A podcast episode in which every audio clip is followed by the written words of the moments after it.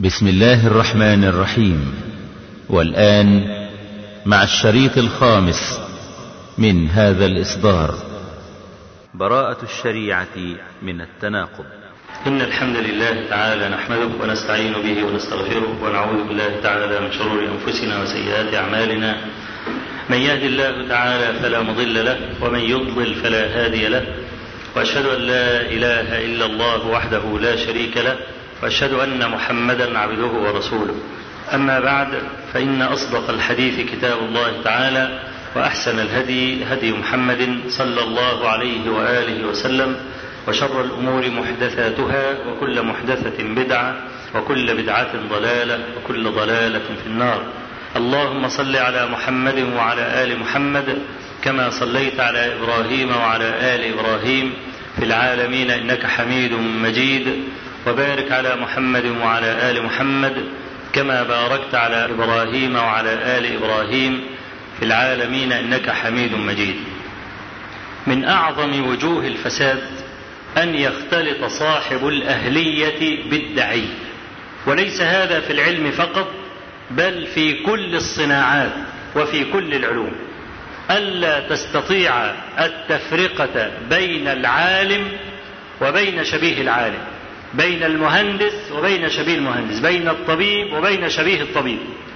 لاختلاط الأزياء واختلاط العبارات والمصطلحات. طبعا أخطر شيء في المسائل دي كلها العلم الذي يوصل إلى الله. لأن إذا دخله غش بتفسد الدنيا قبل فساد الآخرة على أصحابها. العلم الموصل إلى الله ينبغي أن يصان. يذكرون مثلا مرة واحد مترأس على شركات كثيرة جدا وبعدين ثبت مع الأيام فشل قالوا له ده كده يبقى أنت راجل ما بتفهمش وكده أنت راجل غبي وما أنت ذاكر الكلام ده شككوه في قدراته العقلية. له واحد صاحب ما بيطلعش حد غلطان راح اشتكى له قال له والله يا أخي بيقولوا لي عليا غبي وما بفهمش. والمسألة دي مأثرة فيها جدا. فقال له إزاي غبي؟ طب أنا هسألك سؤال عشان أعرفك إن أنت ذكي قال له إيه الحاجة اللي لونها؟ زي اسمها. فوقف كتير يفكر يفكر مش عارف يجيبها. قال له البيضة. لونها زي اسمها؟ قال له تمام. قال له طب إيه الحاجتين اللي لونهم زي اسمهم؟ قعد يفكر يفكر مش عارف يجيبها. قال له البيضتين. خلاص؟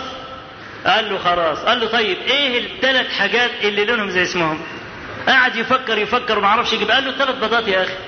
قال له خلاص. قال له السؤال الأخير بقى أنا هجيبه لك أخف من كده. إيه الحاجة الخضراء اللي كبيرة كده؟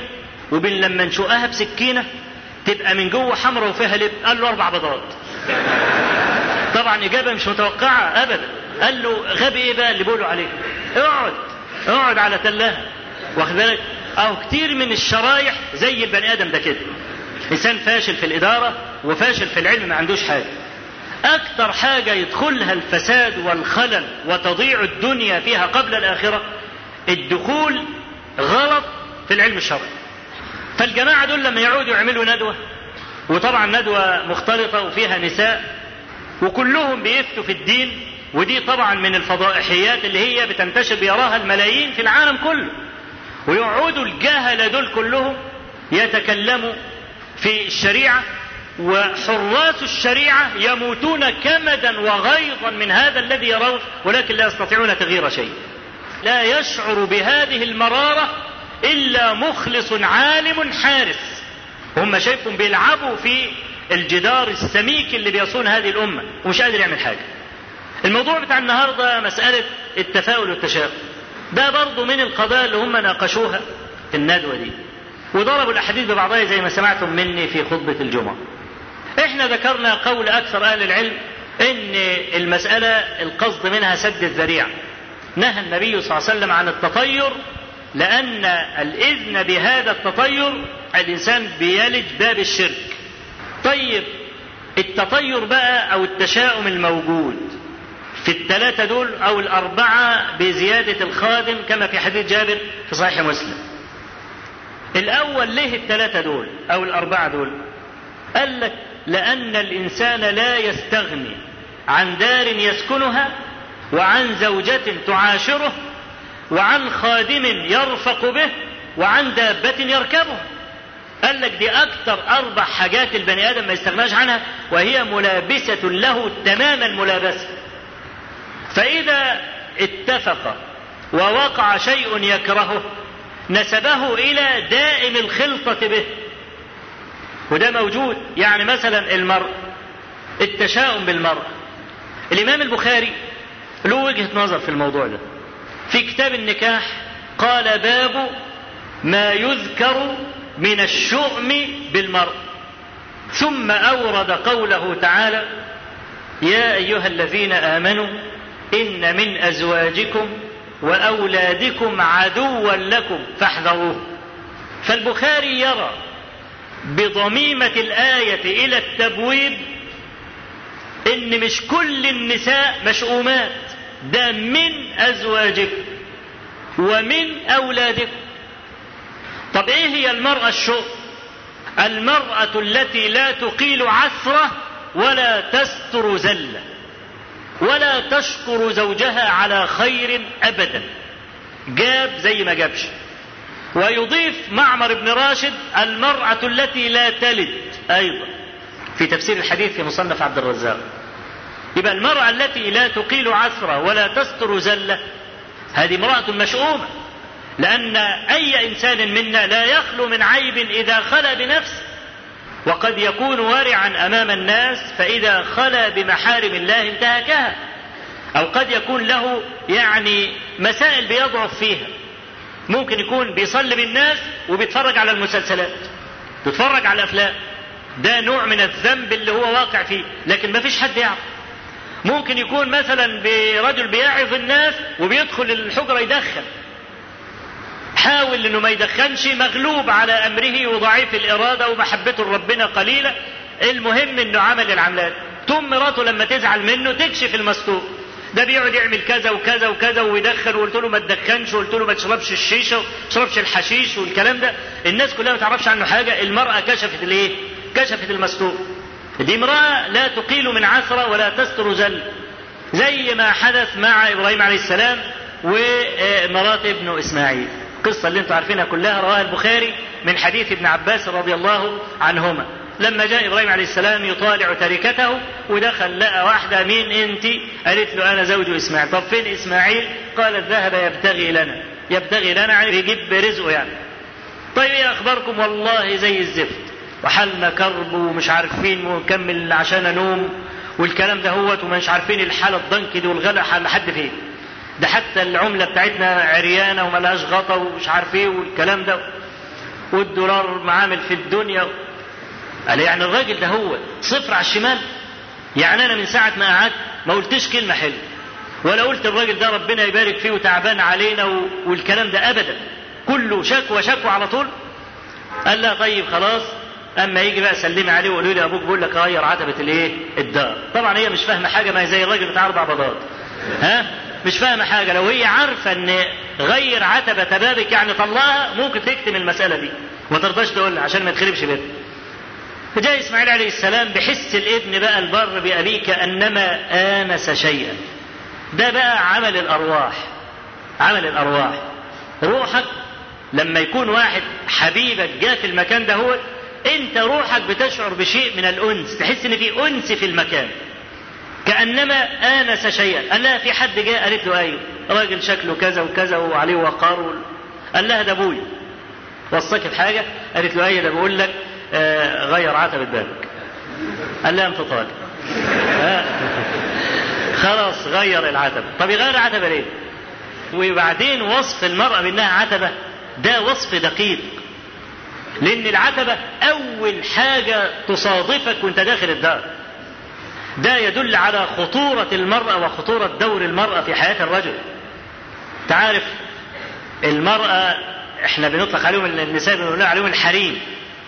بنقول عليهم الايه الحريم. يقول لك البيت اللي ما فيهوش حرمة ملوش حرم. ليه؟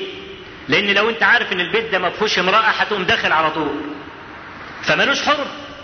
إنما لو أنت عارف إن في واحدة ست جوه ما تقدرش تدخل تخبط على الباب وتدي ظهرك للباب وفلان موجود لا مش موجود خلف دوره تمشي. يبقى البيت اللي فيه حرمة له حرمة واللي ما فيهوش حرمة ملوش حرمة. من نكد الدنيا علينا إن يجي على الجامعة اللي فيها الاختلاط والفحش والخنا والفجور يقول لك الحرم الجامعي. مين اللي خلاه حرم؟ تشبيه بقى بالحرم والحرمة والكلام ده. مين اللي خلاه حرم وكل الفجور. إنما هو في بجنبات هذا السور. اهو يسمونها بغير اسمها. تلاقي أمين الصندوق حرام. واسمه أمين الصندوق. واخد بالك؟ برضه ده نوع من إيه؟ من تفريغ الكلام من محتواه. برضه لفساد الزمان واختلاط المعايير والكلام ده. فقال له غير عتبة الدار. لما تزوج امرأة غيرها وجاء إبراهيم عليه السلام دخل أنتوا إيه بخير ونعمة والحمد وجعلت تثني على الله عز وجل بما هو أهل. ما طعامكم؟ قالت التمر والماء.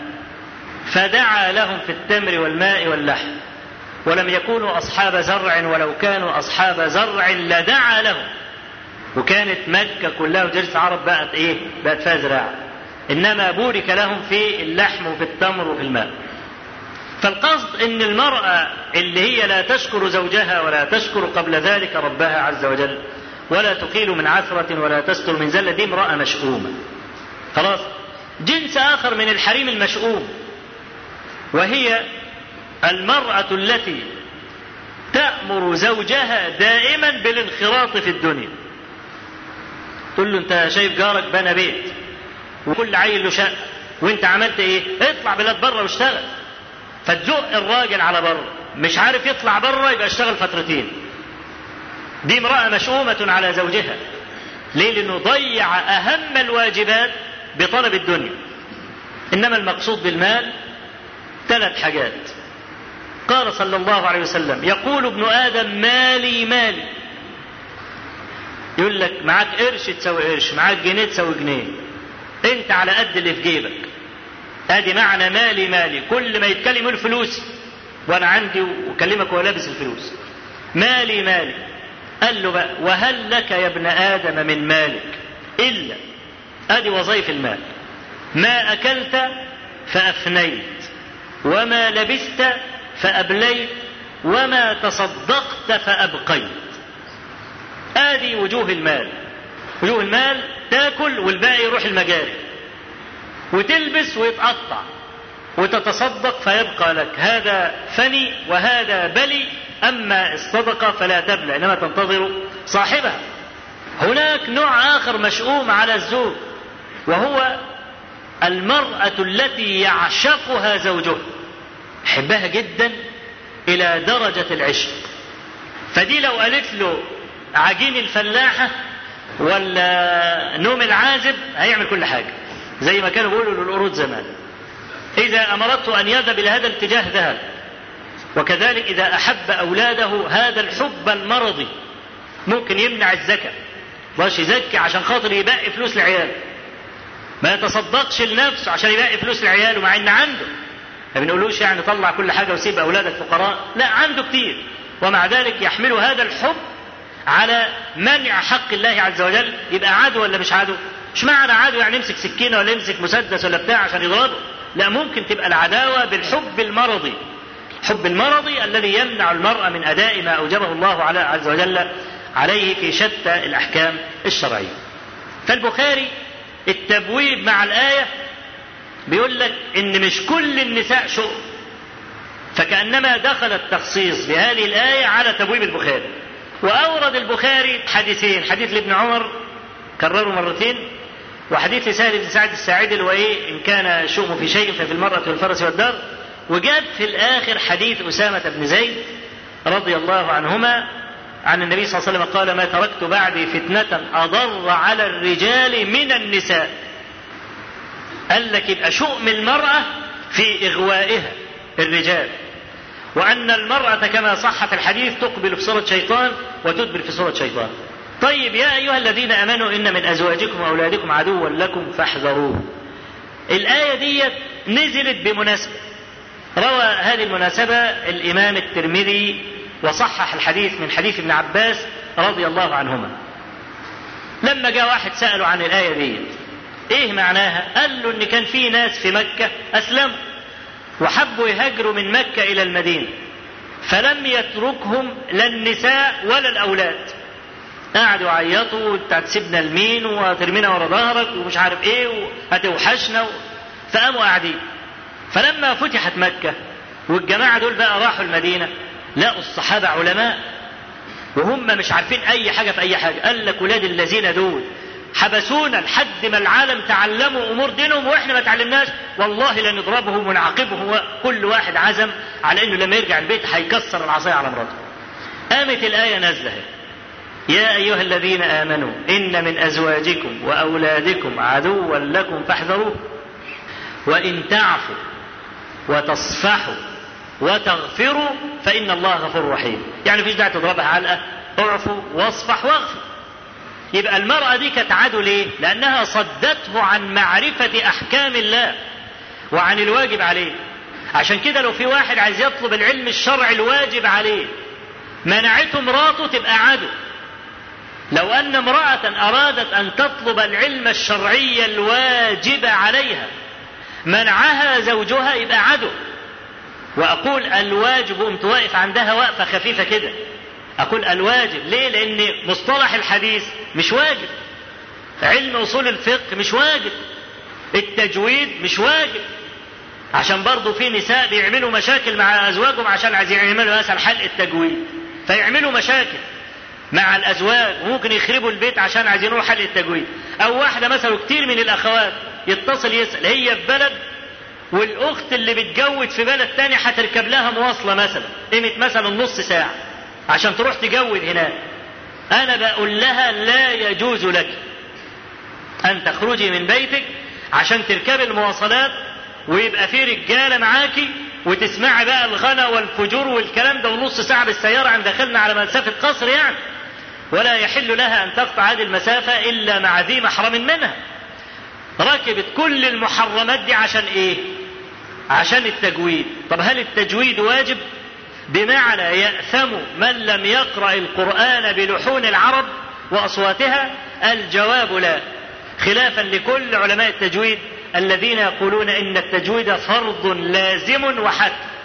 ومن لم يجود القرآن آثم. الكلام ده كلام غير صحيح. يرده قوله صلى الله عليه وسلم الماهر بالقرآن مع السفرة الكرام البررة والذي يقرأ القرآن وهو عليه شاق. وفي رواية خارج مسلم يتتعتع فيه. له أجران. يبقى واحد بيقرأ القرآن وهو عليه شاق. شاق يعني إيه؟ يعني مش عارف يجيبه صح. مش تجويد بقى. لا. هو أنت الأول تعرف تقرأ. بعد ما تعرف تقرأ تجود. لكن واحد مش عارف يقيم الحروف بيقرأ بالعافية ويتهته كده في الكلام ودي معنى يتتعتع فيه.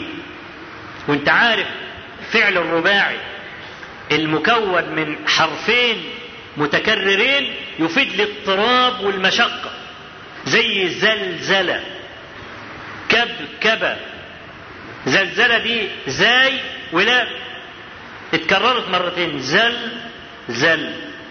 كب كب. تع تع أي فعل رباعي مكون من حرفين يتكرران كل حرف يتكرر مرتين ده جزء من تركيبة الكلمة للاضطراب والتقل واخد بالك؟ زي مثلا لخ لخ. لما يكون في وتد في الأرض قلت لك طلعه شد. تعرف تشده كده؟ ولا لازم تلخلخه؟ تلخلخه يعني إيه يعني توديه مرة كده وتجيبه مرة كده. يعني بالعكس كده. هو ده مش اضطراب؟ اضطراب يعني كل ما يمشي في اتجاه يقوم راجع تاني. ما يلحقش يمشي لما يرجع يقعد يلخلخ فيه كده وبعدين يشد. فالنبي صلى الله عليه وسلم لما يقول ومن قرأ القرآن وهو عليه شاق وفي اللفظ الثاني يتتعتع فيه له أجران. يبقى كيف يقال في رجل له أجران إنه آثم؟ لأنه لم يجود القرآن. الدليل الثاني اللي بيحتج به على وجوب التجويد ورتل القرآن ترتيلا. إحنا بنقول الترتيل مش التجويد إنما الترتيل هو الترسيل. ترسيل أي القراءة على مهل ببطء. يقرأ القرآن ببطء ليتدبر معناه. هذه معنى الترتيل ملوش علاقة بالتجويد. خلاص؟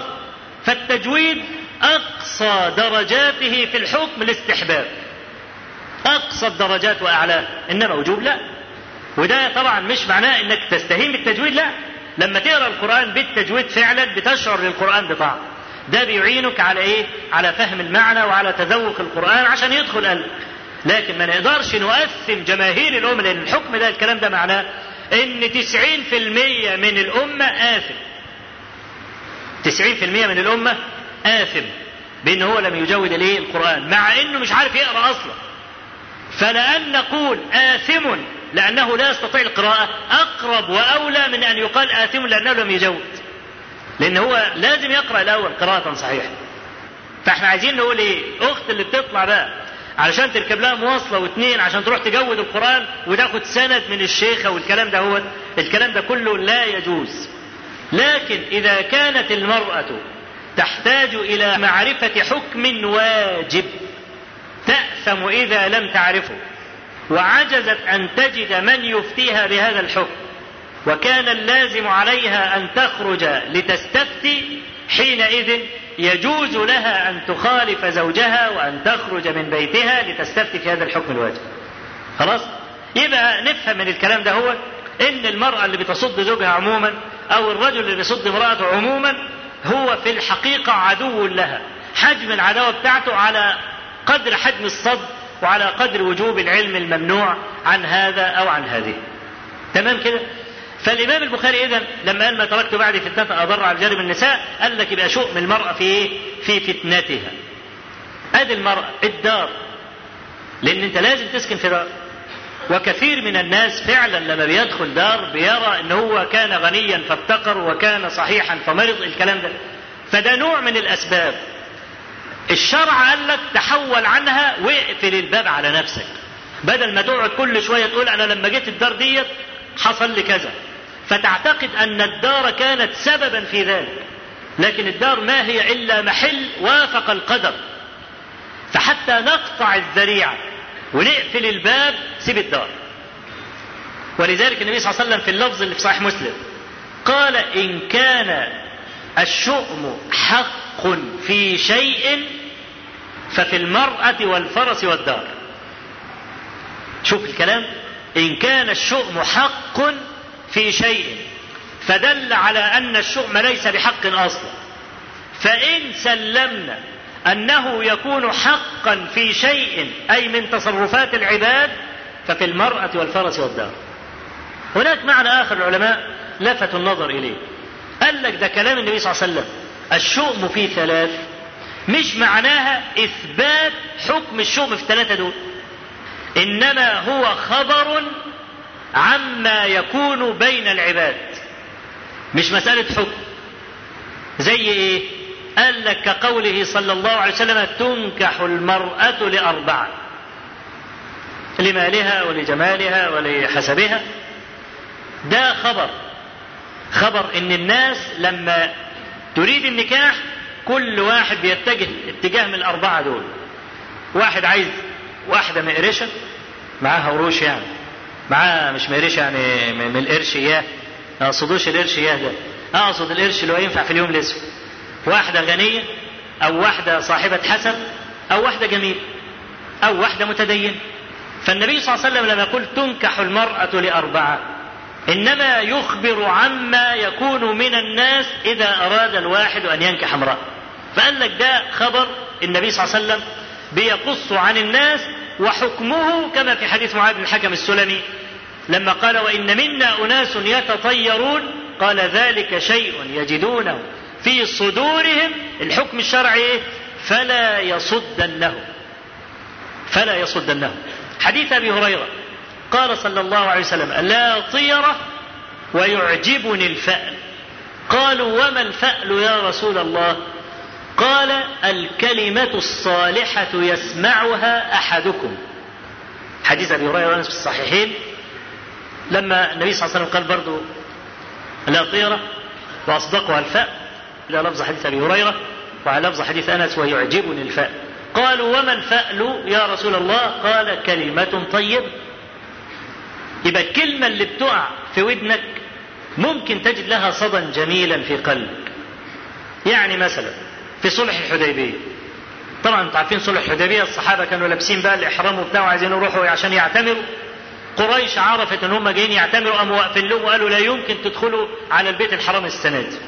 الصحابة إزاي بعد ما سقنا الهدي ولبسنا الإحرام ونخلع الإحرام إزاي ومش عارف إيه وخلاص هموا بالقتال. فحصل نوع من المفاوضات قريش بعتت واحد للنبي صلى الله عليه وسلم اسمه هلال بن ورقاء. قعد يساوم النبي صلى الله عليه وسلم. فالنبي صلى الله عليه وسلم قال له بص والله لأقاتلنهم حتى تنفرد سالفتي. السالفة صفحة العنق. بيقول أنا هحاربهم حتى لو بيت أنا لوحدي وأصبح عنقي معرضا للقطع منهم. وإن قريشا قد نهكتهم الحرب. فإن شاءوا مادتهم مدة وإلا فقد جموا. حرب أكلتهم وأنا عارف إن اقتصادهم زي الزفت واقتصادهم ضايع. فإذا كانوا هيدخلوا معايا في حرب أنا هفضل أحارب لو كل الرجاله بتوعي ماتوا وأنا الواحد اللي فضلت هحاربهم برضه. إذا كانوا عايزين يلموا الدور وناخد مهلة كده عشر سنوات أنا ما عنديش مال فأبو دالي بن وقاء راح وقال لهم الكلام ده برضه ما اقتنعوش بالكلام ده. قاموا باعتين له مين؟ سهيل بن عمرو. فأول ما شافوا النبي صلى الله عليه وسلم من بعيد قال سهل لكم أمركم. اهو ده الفاء. اهو ده التفاؤل بقى. اسمه سهل. فلما جاي عشان يتفاوض قال أمركم بقى سهل. فوقع الاسم في قلبه موقعا حسنا. هو ده الفأل بقى. تمام؟ بس ما بيبنيش عليه حكم. لأن ممكن يبقى اسمه سهل ويطلع أصعب من الصعوبة لكن ده نوع إيه؟ توقع. نوع من الإيه؟ نوع من التوقع.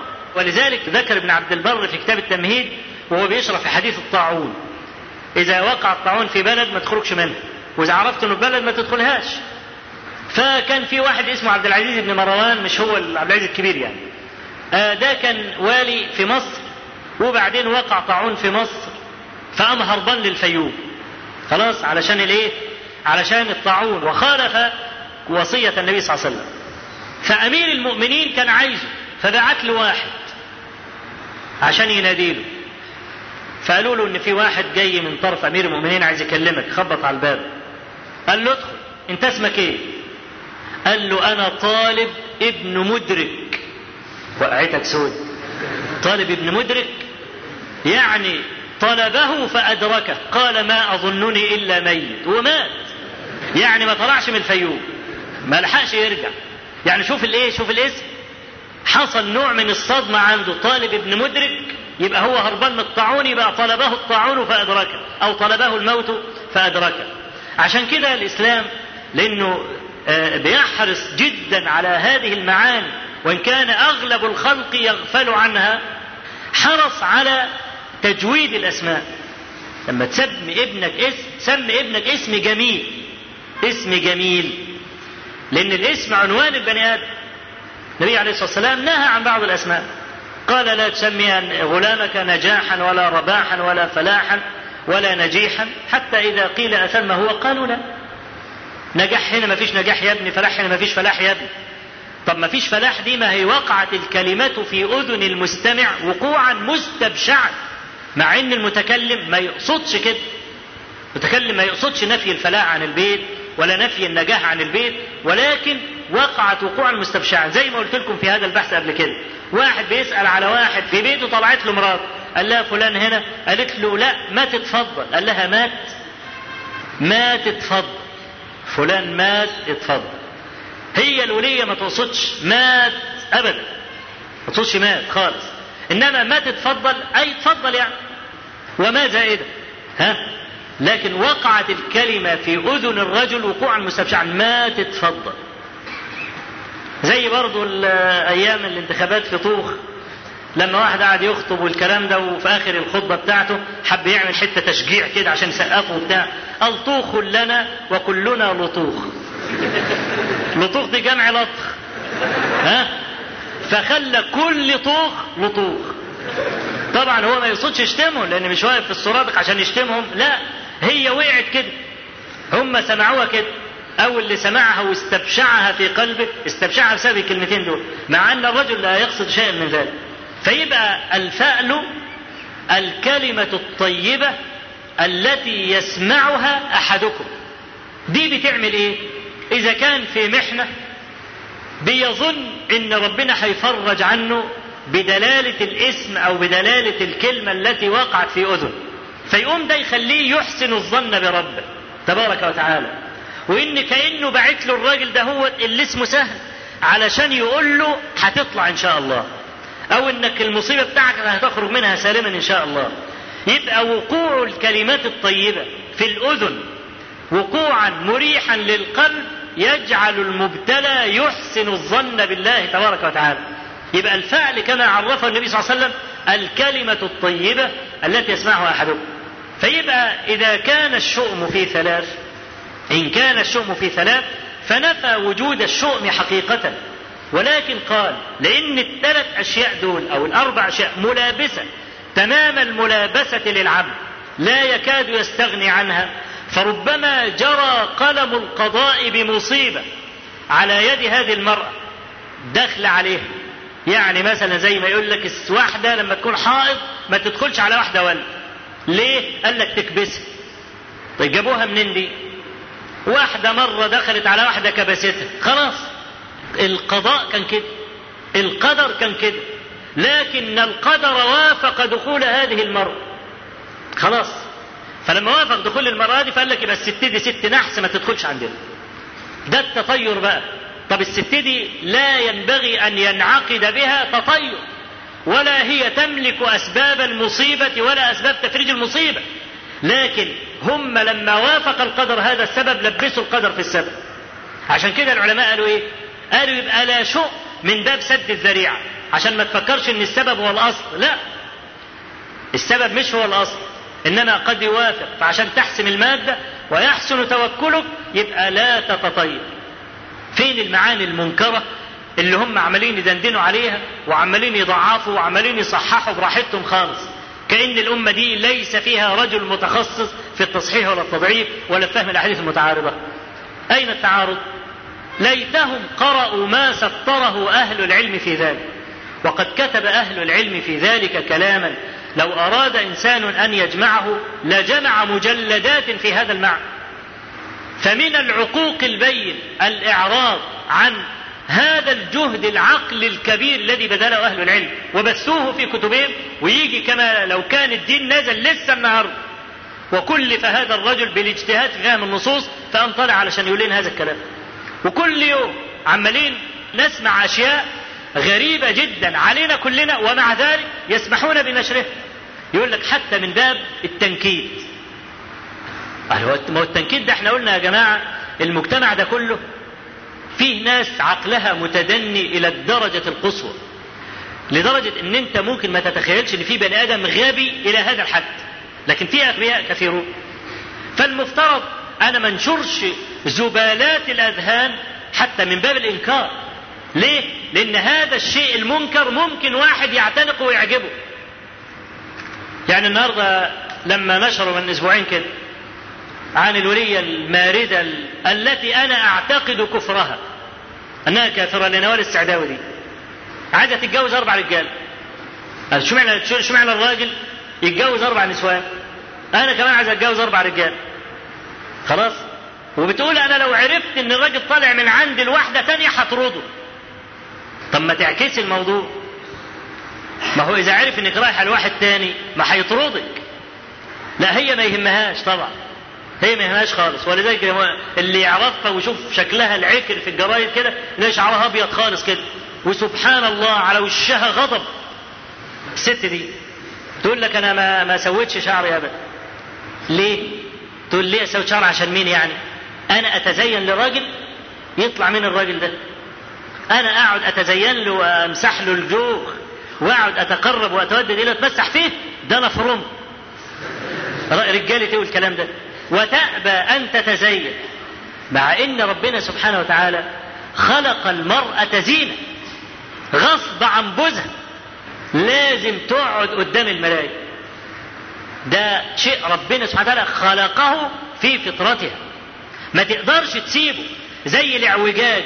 الإعوجاج اللي فيها جزء من تركيبتها. أول ما تحب تشيل الإعوجاج ده وتبقى كده تبقى زي نوال السعداوي شوف قبحها لو وزع على بلد ما بقي للحسن موضع. ليه؟ الاعوجاج بتاع المرأة. جزء من تركيبتها وجمالها وجزء من زينتها.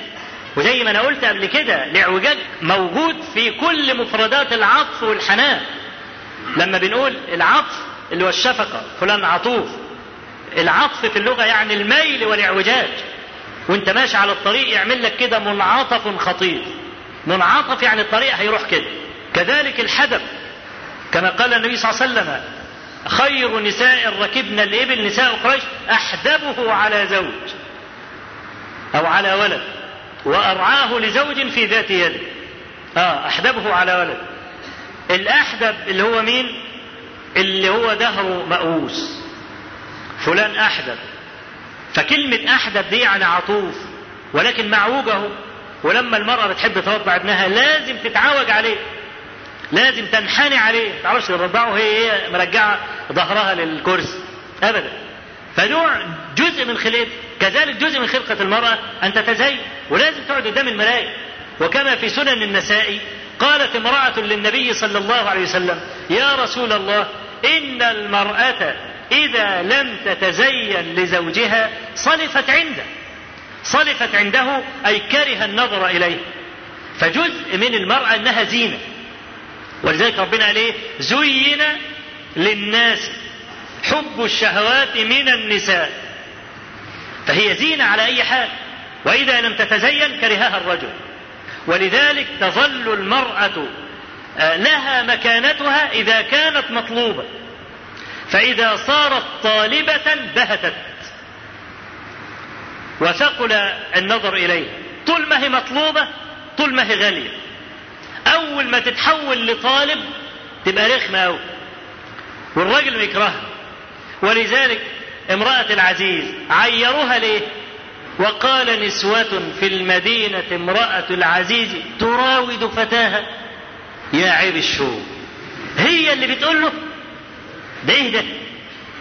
شوف مستقبحين المسألة أشد القبح. ليه؟ لأن المرأة المفروض تبقى مطلوبة.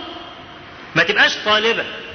تراود فتاها عن نفسه يا للخجل يا للحسرة يا للعين ادي كمالة الإيه؟ كمالة المعنى. فيقوم دي تطلع وتقول عايز أتجوز أربع رجالة. طب يتنشر الكلام ده ليه؟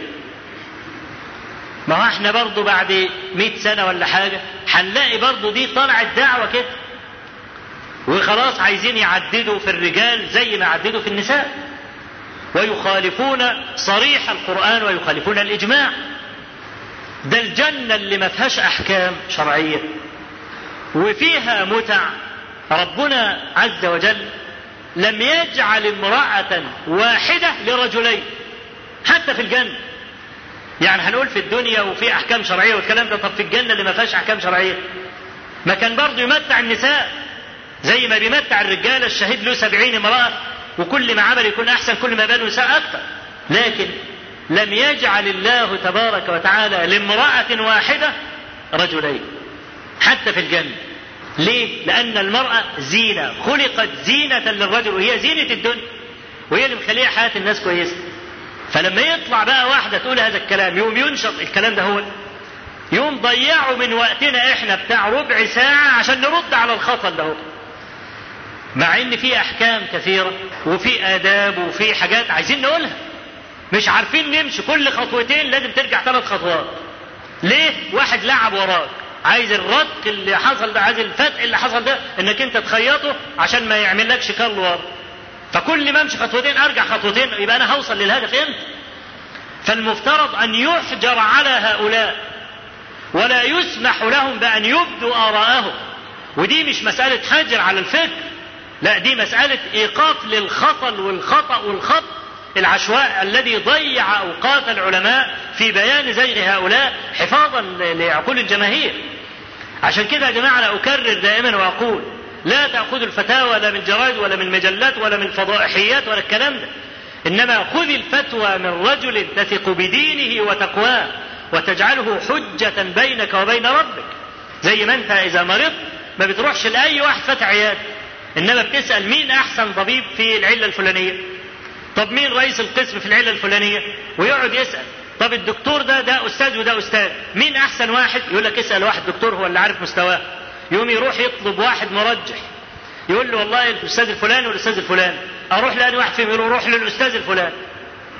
وممكن يكون اللي هو قال له روح له مش أحسن من اللي هو قال له سيبه لكن هو عارفه بينه وبينهم صداقة والكلام ده. يقول له روح لاستاذ الفلان فهذا المرجح جعله يذهب لاستاذ الفلان ألا تفعل في علوم الشريعة التي تدلك على الله مثلما تفعل في الحفاظ على بدنك؟ يبقى أنت إذا اختلف عالم مع عالم تطلب عالما ثالثا أيضا من ذوي الكفاءات يرجح لك.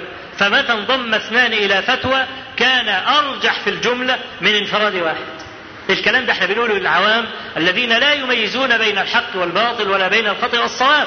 وإلا فمن من الله عز وجل عليه بالنظر في الأدلة فهو لا شك أنه يستطيع أن يعرف من المحق في هذا بدلالة المجادلة التي يمكن أن يعقدها مع صاحب الفتوى أو المناظرة التي يعقدها مع صاحب الفتوى. يبقى أنت يعني دينك دينك لحمك ودمك تحرص عليه ولا تأخذ دينك إلا من ذوي العدالة كما قال صلى الله عليه وسلم في الحديث يحمل هذا العلم من كل خلف عدوله أقول قولي هذا وأستغفر الله لي ولكم وصلى الله وسلم وبارك على نبينا محمد والحمد لله رب العالمين. وأخيرا تقبلوا تحيات إخوانكم بدار المنار للإنتاج الإسلامي والتوزيع. سائلين الله جل وعلا أن ينفعنا بما علمنا وأن يعلمنا ما جهلنا. أخي الكريم لا تنسنا بدعوة طيبة بظهر الغيب ليقول لك الملك ولك بمثلها والسلام عليكم ورحمة الله وبركاته.